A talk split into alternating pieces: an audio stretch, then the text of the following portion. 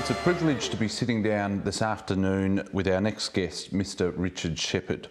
Richard is one of the nation's most experienced executives. His career expands across the fields of banking, finance, property, entertainment, and infrastructure, wherein he has played an instrumental role in the success of both public and private enterprise.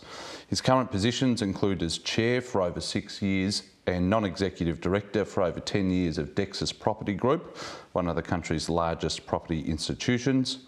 Richard is also a non-executive director of Star Entertainment Group, Australia's leading integrated resort, hospitality and gaming company, as well as non-executive director of Snowy Hydro Limited.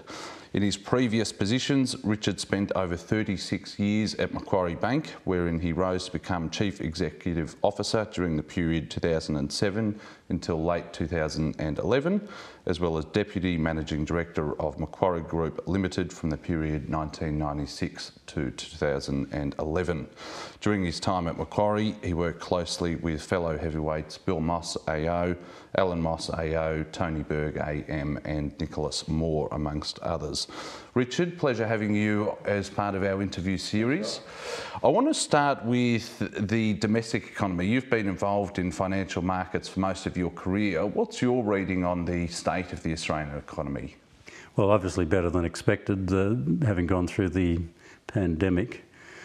And we've seen this week the, the government's budget, which is a very stimulatory budget. Uh, so I think the, the, the, growth outlook for the economy is not bad for the short term. What I worry about, um, I suppose, is the emergence of inflation, which would then lead to higher interest rates. And in one sense, how is all of this largesse from the government going to be paid for eventually? Just on the budget, was handed down on Tuesday evening. Any thoughts around it? I mean, it was a, a pretty stimulus-heavy sort of budget. Um, tell us where you think the, the, the opportunities the budget presents are and, and the challenges are. Well, the budget, as you say, is stimulatory and it's, it's, it's good for growth in the economy, at least for the short term. The big question, as I said before, is how is it going to be paid for in the long term? And I think that's going to be a discussion that the political parties will have to address, whether it's before the next election or after, I don't know, but uh, sooner or later the bill will come. And personally, I think it's going to come from the emergence of inflation and, and higher interest rates. There's been significant discussion about Australia's relationship with China and the headwinds being experienced from both a trade and governmental perspective. What's your evaluation of the trade war and where do you think we're headed? Well, I think the deterioration of our relationship with China, with whom we were very good friends just a few years ago, is, is, is extremely disappointing. And to some extent, you know, you'd, you'd, like to see the, the language from both sides, in a sense, toned down a, a bit and, and stabilised. Now, that doesn't look like it's in prospect for the, for the near future. And of course, it's not something that I'm close to. It's, it's a political issue. Uh, I, I think we've just got to hope for the best. Reflecting on the past 12 months, how would you evaluate Australia's response to both the health and economic crises? Pluses and minuses. Clearly, the outcome in terms of uh, Australia being in a unique position in relation to the disease, the COVID 19 disease, is, is an outstanding effort, and we're all in the Australian community uh, the better for it. From a business point of, point of view, I think some of us are somewhat disappointed at the, I guess, the um, tendency for particularly state governments to, to close borders at the drop of a hat. Uh, I think some of those things, from a business point of view, could have been managed better, but overall, you'd have to give the Australian governments a, a 9 out of 10 for their overall management of the pandemic and the, and the associated recovery in the economy compared to most other places in the world, compared to just about everywhere in the world. In contrast to many of the publicly listed property companies, Dexus's share price remained relatively stable in February and March of last year. I think it was around $8.50 to $8.70 thereabouts. A year on, it now sits, and I haven't seen it today, but it now sits between I think $10.20 to $10.30 or 40 at the upper end. Talk to me about the challenges of last year and how the group managed to perform so strongly despite the uncertainty. Well, the share price had been around $13 and then dropped to about 8.50, which uh, I, th I, thought was an overreaction, but the whole market overreacted and then has, has recovered strongly. The challenges last year, well, people weren't coming to work. As, as you know, we had complete lockdowns. Uh, you walk through the centre of Sydney and even worse in the, the centre of Melbourne, it was a ghost town. People weren't coming to the office. And in the case of Dexus, uh, uh um, a lot of our small tenants, uh, the, the, cafes and the sandwich shops in the basement of, of our office buildings, because Dex is the biggest owner of office buildings in Australia, those people really couldn't pay their rent. So we not, not only commercially wanted to give them rent relief, but of course there, were, there was government um, intervention in the rental market. So we saw a drop off of rent, we saw a drop off of the share price, we saw a drop off in occupancy, and while all that's now recovering, there is, of course, a, a, a, big discussion going on about the future of office and, and, how that's going to relate to work from home as everybody's got used to using the technology to uh, work from home. Now, I think office will recover, but it's going to be a somewhat different and more flexible working arrangement going forward. One of the most significant developments Dexus is involved in is 80 Collins Street, and that has got to be, I think, the benchmark of how a mixed use commercial office precinct looks moving forward. Talk to me about the success of the precinct, of the project, and how is it viewed internally? Oh, well, it's certainly viewed internally as a, a, a, great addition to the Dexus portfolio.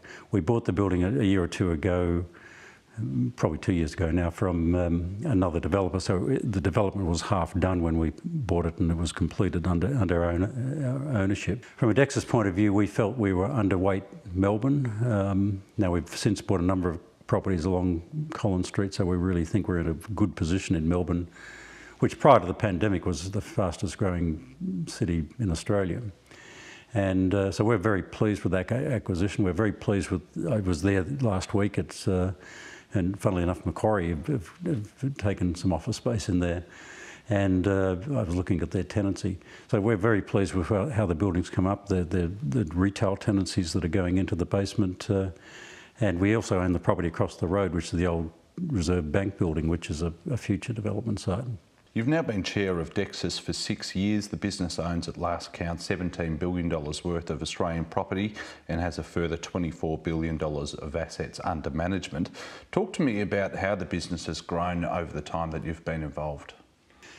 A lot of the assets were on our balance sheet when I first joined the board about um, 10 years ago and we strategically made a decision to grow the funds, the funds management business. So we, we own buildings both on our balance sheet and we manage them for, for uh, other investors through funds. And our strategy has been to be a, a leader in the office sector and to be the preferred partner of choice for, for capital partners who want to be involved but have somebody else manage their portfolio. So during that period, the, the funds under management have grown um, probably from well, as you say, $40 billion in total, so it's, it's more than double what it is, was you know, back eight or 10 years ago. The commercial property sector is undoubtedly one of the nation's most competitive given the weight of capital both in Australia and increasingly internationally from places like the US, from the Asia Pacific and that sort of thing. How does a business like Dexus ensure that it's not overpaying for assets? Well, we have a management team which is extremely experienced and which which really knows backwards the the um, the relative values of properties in, in the central business districts and the other places that, that we operate. So I've got a great deal of faith in the management. Uh, uh, but we have independent valuers and, and, and, we know the market. And of course, we both buy and, and sell properties. So I think that's one of our areas of expertise, and that, that's a key attribute of being in this, a leader in this business. Changing sectors, let's discuss your involvement with Star Entertainment Group, which has been in the news a lot this week. The environment for businesses with casino assets has changed somewhat over the past three years, particularly in relation to junket operators and, and that sort of thing. How has Star Entertainment Group as a business navigated the uncertainty and the casino inquiries that are plaguing other businesses? Uh, 90% of the business is, is domestic business, so the, the the effect of the pandemic and the restraint or the restrictions that have been placed on the junket business have had some impact on a, on a small percentage of the business. But really the big impact on the casino business has been the pandemic. We, we were effectively shut down for you know many months last year.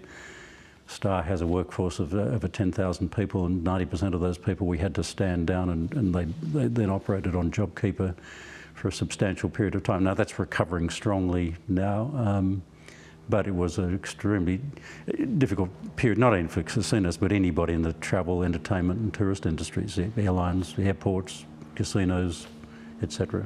So Star is competing against Blackstone for, to acquire or, or to get a hold of the Crown Group. What can you tell me about that? What synergies do you see, generally speaking?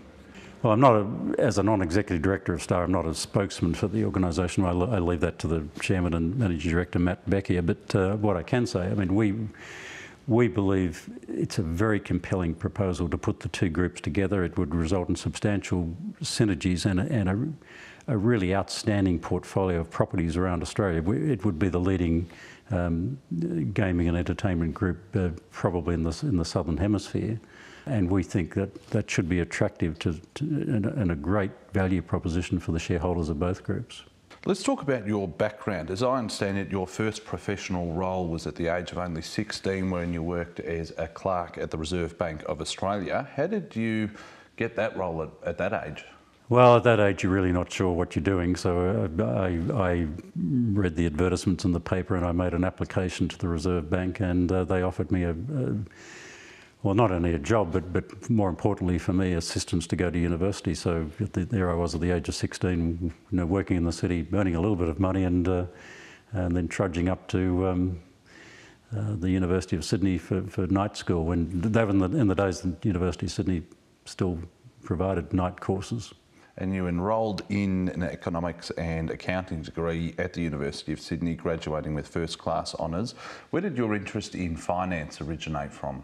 I wasn't sure what I wanted to do with my career, but my feeling was that if you understood economics and accounting, it would open the doors to a whole range of potential opportunities. Uh, and, you know, I was interested in business and investing and, and uh, so on, so that seemed to be a natural course for me to go. Following graduation, you worked, I think, as an economic advisor to the leader of the federal opposition. What was that period like? Uh, that was a two-year period, and that, uh, the, the, leader of the opposition at that time was Billy Snedden, and uh, the Prime Minister was Gough Whitlam. It was after the Labor Party won the 1972 election. Uh, for me, it was an education. What were the lessons? One lesson was I probably decided politics wasn't a career for me, but I met a lot of people. I got to understand how the political world worked, and, and that was it's been useful ever since. And then in June 1975, you joined Hill Samuel, which later became Macquarie Group. Right. At that time, the business was a, a, subsidiary of the British institution Hill Samuel and Co Limited. Take me through what role you were doing at Hill Samuel. Initially, I was in uh, what was I think the corporate services division, which was effectively providing advice to companies on takeovers and investments and, and things like that. And I did that for some time, and then I actually moved to, to the Melbourne office for most of the 1980s, continued that uh, type of thing. And subsequent to that, I then became involved in quite a range of the different Macquarie businesses, uh, and ending up, as you said, as, uh, as, as being managing director of the bank. And in 1977, it's reported that you met Allan Moss for the first time. Allan, of course, later became CEO. Talk to me about how your relationship with Allan came about and what sort of leader he became at Macquarie. Oh, well, Alan joined the bank about the same time that I did. We were both pretty junior, and we learned from some, some of the really great people who, who developed the Hill Samuel and then the Macquarie business, people like David Clarke, Mark Johnson, Tony Berg, taught, I guess, both of us a lot. And then, as I say, I went to Melbourne and Allan stayed in Sydney, so we geographically separated for a while until the late 1980s. I came back to Sydney, and then we, during the period that uh, Allan then became managing director and I was the deputy managing director of the group, we clearly worked together very closely. So we had a long working relationship together. The Macquarie business grew substantially during the 1980s and 1990s. What were the main drivers of this growth, and how did the business go about expanding, but expanding in the right way? Well, you're certainly right about the growth. Uh, when I joined Macquarie, it was a, there were a grand total of about 30 people in, in the old Hill Samuel group, and the, the, day I walked out, 36 years later, there were 15,000 people in about uh, 30 odd countries around the world. So there was certainly a lot of growth. But along that journey, it felt very much like building it brick by brick and underpinning a lot of that, which was to, I guess, a very key part of Macquarie's development through the, some of the economic downturns that happened in the early 1990s and the global financial crisis, was a, a very heavy emphasis on risk management and understanding what the risks were, what the downside was. Uh, so we made plenty of mistakes along the way, but but fortunately, the, they mistakes were it, um, we were able to manage the cost. So, given you spent 36 years at Macquarie Bank, you would have seen so many different economic cycles, recessions. Tell me, how, how did you go about learning from each one, or at least uh, how did you go about sort of putting those risk parameters in, in place? The general approach to risk management was to, to look very hard at the, at the decisions that we were making and the investments that we were making, and to then construct a worst case scenario if it went wrong and to be able to have enough liquidity, enough balance sheet capacity that you, that you could do that. So when you were growing as fast as Macquarie was growing, there were a lot of very good decisions, but there are also some things that didn't come off, and you just had to make sure that the things that came off were, that did not come off were, were manageable. But at the end of the day, all the, the good things far outweighed the, the mistakes that we made. You rose to become Managing Director and Chief Executive Officer of Macquarie Bank and Deputy Managing Director of Macquarie Group, during which time you were there when the GFC occurred. How did you go about positioning the business during this time and, and what lessons did it teach you? Well, when, when we were approaching the GFC, which, which really was triggered in late 19, uh, late 2008 when um, Lehman Brothers collapsed, and, and that led to a complete collapse in confidence in banking systems worldwide and a complete drying up of finance. Prior to that period, times were pretty buoyant um, and uh, investment markets had, had, been rising strongly. And there was a boom in the housing markets, partly fed by the US mortgage markets. In line with our risk management, I mean, our risk policy at that time provided that we had to have a year's liquidity so that if we as a bank couldn't raise any money any, anywhere in the world for a period of 12 months, we could continue to survive. And while that rolls off the tongue easily, when you're sort of three months into the global financial crisis and not being able to raise any money anywhere in the world, um, nine months to go, it started to concentrate the mind. Of course, then what happened uh, was that some of the European governments started guaranteeing their banks, and, and under the Rudd government at the time, they introduced a guarantee for the Australian banks. So that really was instrumental in assisting the liquidity of the Australian banking system. Given that you were a leader during that time, what are the fundamentals to becoming or at least employing effective leadership? First of all, I think you've got to have a vision, you've got to oversee a, a, a culture. And a lot of the problems we've seen in corporate Australia is where the culture has not been quite right, particularly in, in risk management. So people like Allan and myself, uh, subsequently Nicholas Moore, you know, the other leaders of Macquarie spent a lot of time communicating around the organisation our general approach to things, our approach to risk management, our approach to, to growth, our bias towards trying things provided we understood um, what would happen if, if things didn't quite go quite right. Uh, so I think one, you've got to oversee a good culture, and then you've got to be clear about uh, and, and communi communicate effectively the objectives so that you've got the whole team with you. Reflecting on your 36 years at Macquarie Bank, what are your proudest moments or achievements? Oh, well, I think undoubtedly the way that Macquarie came from very small and humble beginnings to top 20, now a top 10 company on the stock exchange with, with major international operations, one of the biggest fund managers in the world, the, the biggest infrastructure manager of, in, the, in the world, uh, wide diversity of, of, of, operations, you know, market leader in, in a whole range of uh, industries. And it's been very successful, it's been profitable without exception in, in every year that uh, right back from those first years where, where it made less than half a million dollars of profit per annum. It's now, the latest profit I think is $3 billion per annum. Mind you, I haven't been there for 10 years or so, so I can't really claim much credit for that. But You mentioned risk a couple of times. What are the keys, do you think, to managing risk? Like, how, how do you go about the process of actually evaluating risk? Well, there's, there's, a whole range of aspects of risk, and, and to some extent, the casino industry that I'm, I'm, now involved in as a, as a board director is somewhat similar to banking. It's got it's um, lots of money going around the company. There's um, a, a, heavy regulatory element. There's lots of compliance that that uh, that needs to be done. So, so risk is about being on top of all of those things: credit risk, compliance risk, um, evaluating alternative scenarios and that doesn't mean you don't take risks. It just means you really need to understand the risks that, that you're taking, and you have to have the governance procedures in place to deal with all of that. Macquarie is one of Australia's greatest corporate success stories. What's the formula that makes it so successful? I think it was the culture and, and, the approach to doing things, and that was reinforced, I think, by a remuneration system that really provided alignment between the shareholders who benefited greatly from Macquarie's expansion and the people who were producing or, or managing and doing the deal doing in the in the business. So it was effectively a profit share arrangement. So it was complete alignment. And there was also very much a, a bias to to trying new things and and, uh, and starting new businesses from from the ground up. And then the other key element was just hiring and retaining good people with all the things that uh, are involved in doing that. The banking sector is another industry that has experienced significant government investigation and intervention through recent royal commissions and recent regulations. How would you evaluate the strength of Australia's global domestic banking sector?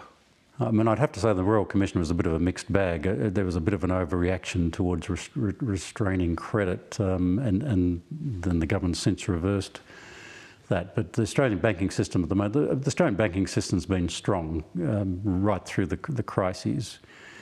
There's been some hiccups more recently in areas like anti-money laundering for some of the, the major banks.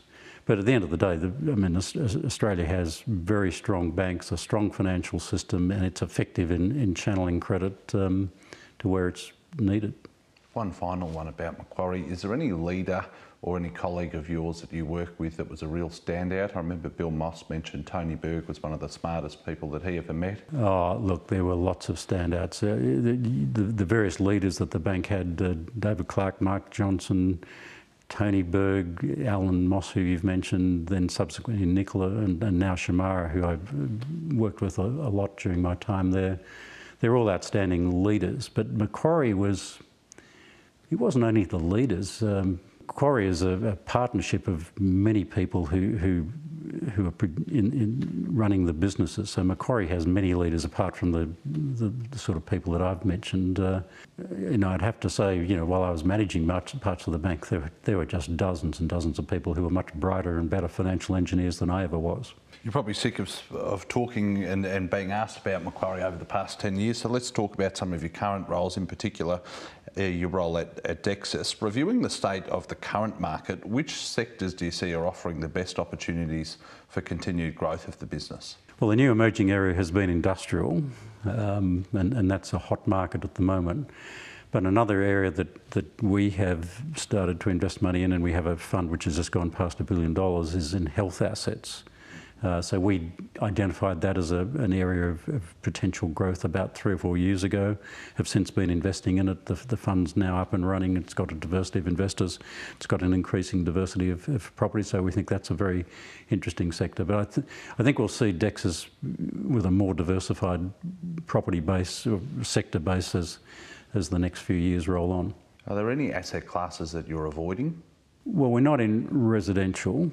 Um, and, and, you know some other REITs are like Stockland and, and, and, Mirvac. It's not an area that we've targeted. Um, our strategy has been the leader in office and, and commercial property. So it's not a kind of avoiding. It's it's really sticking at what you what you're good at. And then we don't don't really get into smaller asset classes. We're not involved in you know leisure assets, uh, caravan parks. Um, and we're not an expert in hotels, that, that type of sector. We, we leave that to the, to the star entertainments of this world. And I know you mentioned you're not in residential. Would you take a look at something like build to rent? Oh, we always look at things, but it's not on our um, agenda at the moment. How would you evaluate the weighting of the current portfolio and is it likely to change in the future? Well, the current portfolio of Dexus is, funds on the balance sheet that we manage is approximately $40 billion. It's heavily weighted towards uh, towards office, but it's, it's got significant um, retail portfolio uh, in the managed funds. There's health assets, as I've mentioned, and we also have um, a multi-billion dollar portfolio of, of uh, industrial assets. So it's a good balance, um, and we see all those sectors as, as you know, ripe for further growth. Just on the office assets, how are you finding occupancy, say, between Melbourne, Sydney and Brisbane at the moment? occupancy across the portfolio is in, in excess of 95%. Melbourne has been hit harder than the pandemic than other cities because they had a longer lockdown. So I was in Melbourne the other day and it just seemed a lot quieter than Sydney.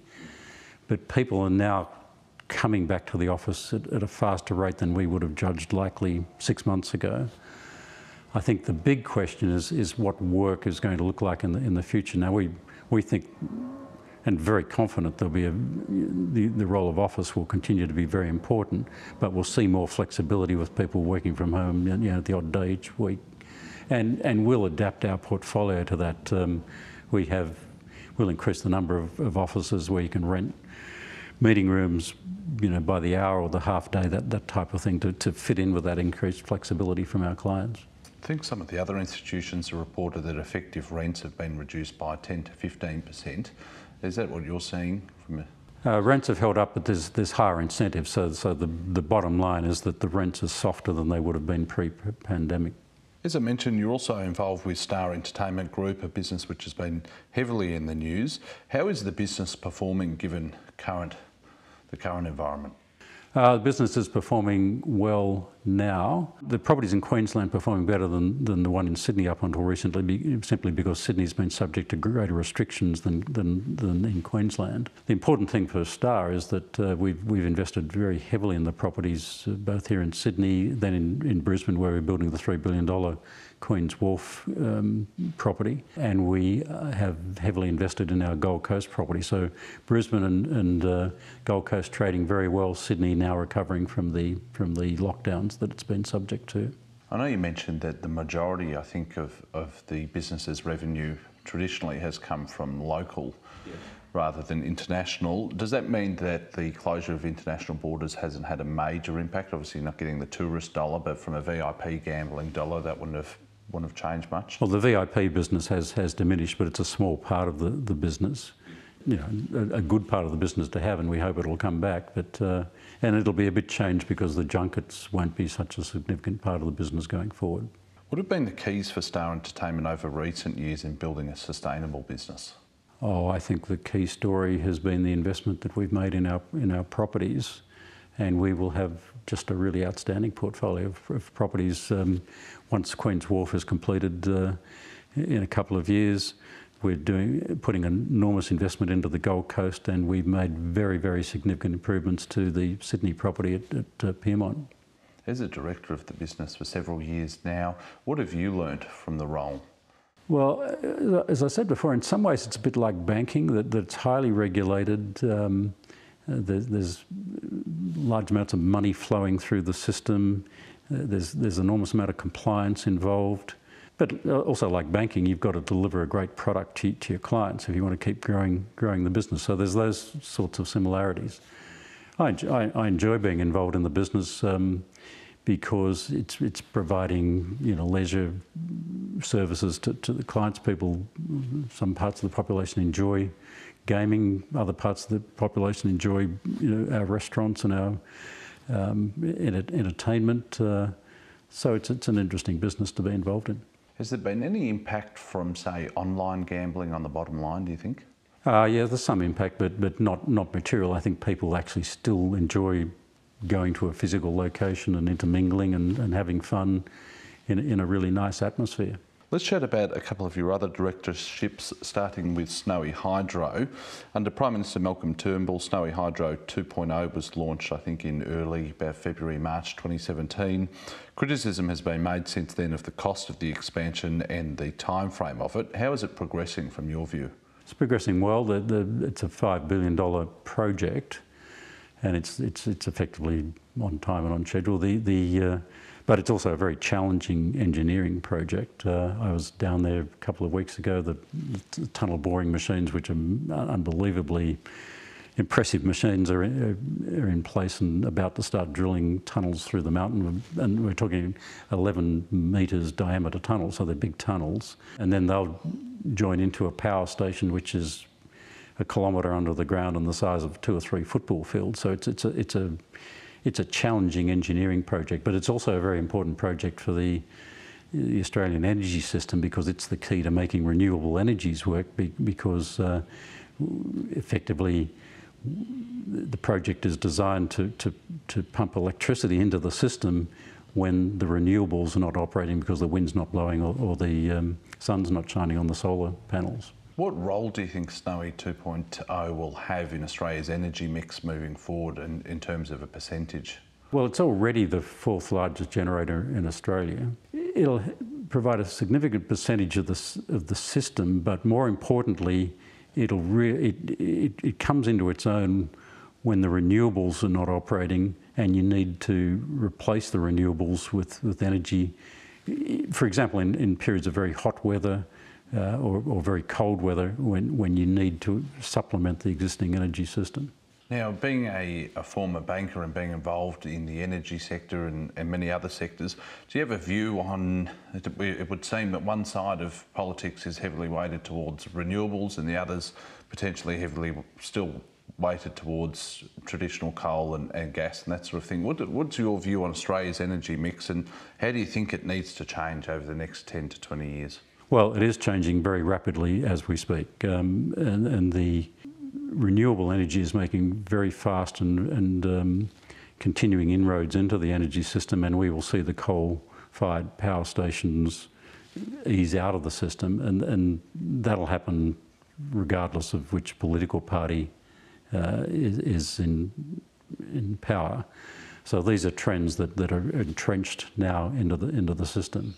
So what you need, to, as I said, to supplement the uh, the renewable energy system is you need effectively batteries to, to, to generate when, when the renewables can't generate.